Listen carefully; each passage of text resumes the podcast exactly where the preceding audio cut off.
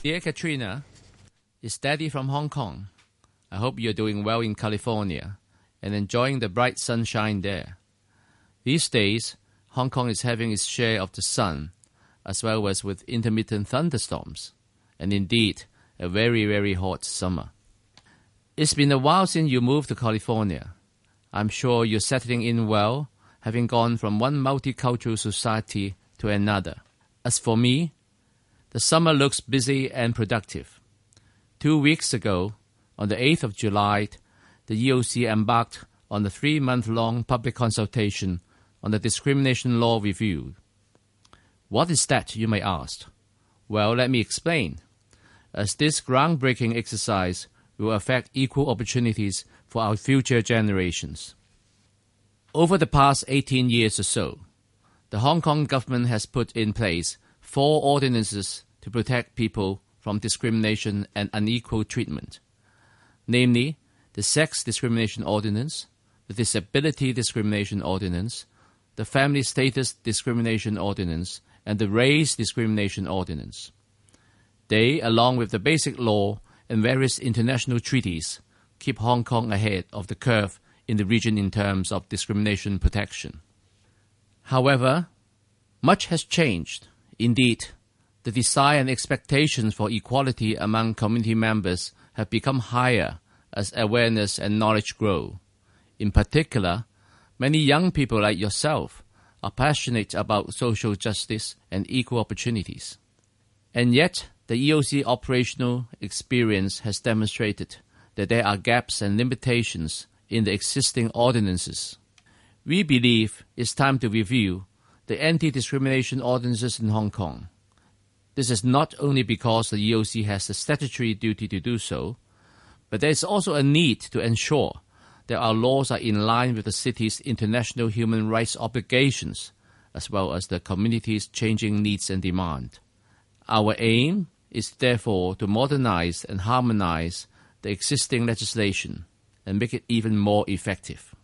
Over the past year, we have studied different aspects of the legislation, drawing references from other common law jurisdictions, and come up with a host of ideas on possible law reforms. One major question we put forward is whether the four anti discrimination ordinances should be combined into a single one, as in the UK and the states of Australia.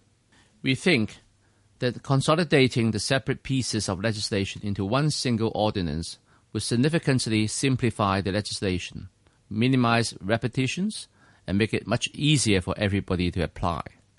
Not surprisingly, the media and the public focus so far has been on the inclusion of nationality, citizenship, residency, or related status in the protected characteristics under the legislation, and its implications on the entitlement of new arrivals to public welfare and services, and on the freedom of speech.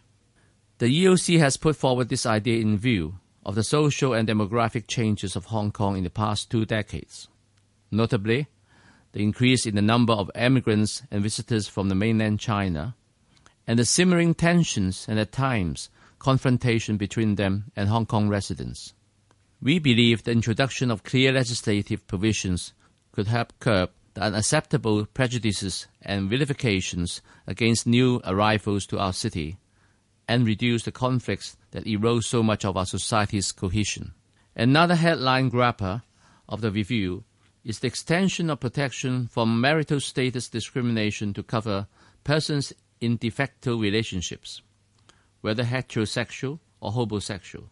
What prompted the EOC to come up with this idea is that in recent years, many couples especially among younger people, choose not to marry for a variety of reasons. Instead, they are committed to long-term cohabitating relationship akin to marriage.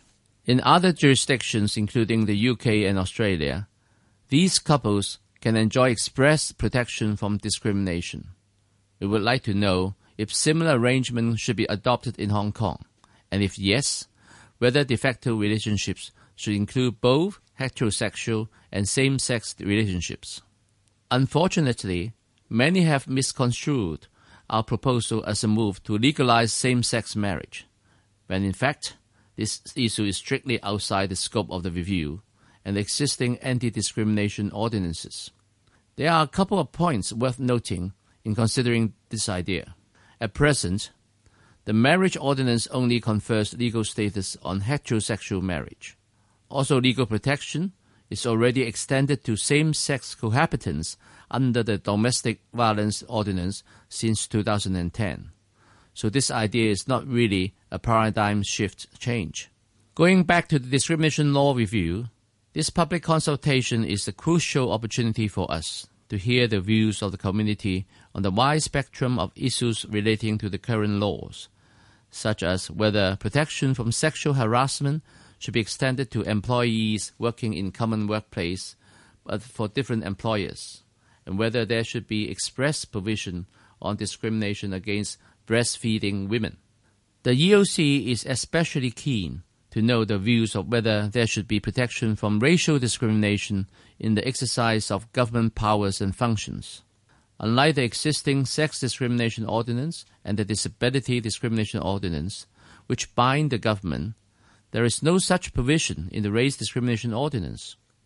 Such exemption has been criticized by legislators, human rights advocates, and the UN Committee on the Elimination of Racial Discrimination. The EOC has proposed to extend the race discrimination ordinance to all government functions and powers. This, in essence, would place a duty on all government departments and public bodies not to discriminate on racial grounds in their activities, including stop and search and arrest by the police, detention by the Correctional Services Department, licensing, as well as the formulation of government policies, such as on education. Such requirement, other than removing the inconsistencies between the anti-discrimination ordinances, would serve to address the institutionalized discrimination faced by different ethnic groups and ensure Hong Kong is on par with international practice. There are also other ideas to address systemic discrimination, such as imposing a duty or requirement to make reasonable accommodation for persons with disabilities, and placing a duty on public authorities to promote equality in their functions. In spite of the efforts by the government and various sectors, people with disabilities continue to face significant barriers in employment, in accessing services and facilities. To remove these barriers that remain firmly entrenched in our society, we see that a greater commitment and stronger protection are needed, besides providing redress to individual discrimination complaints. As I stressed openly, we welcome wider public discussion on the matters as a way to advance understanding on equality in our community and reinforce equal opportunity values in our collective consciousness. It will not be an easy task, though. Some have in fact voiced that the highly controversial issues will further undermine social cohesion.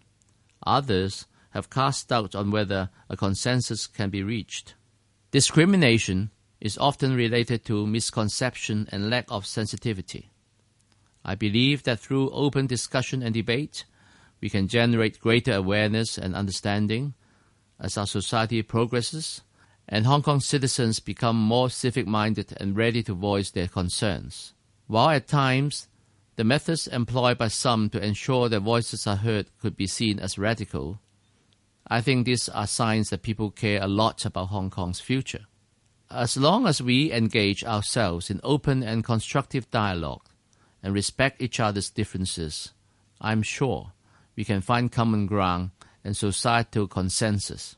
Together, we can chart the path to a truly inclusive society.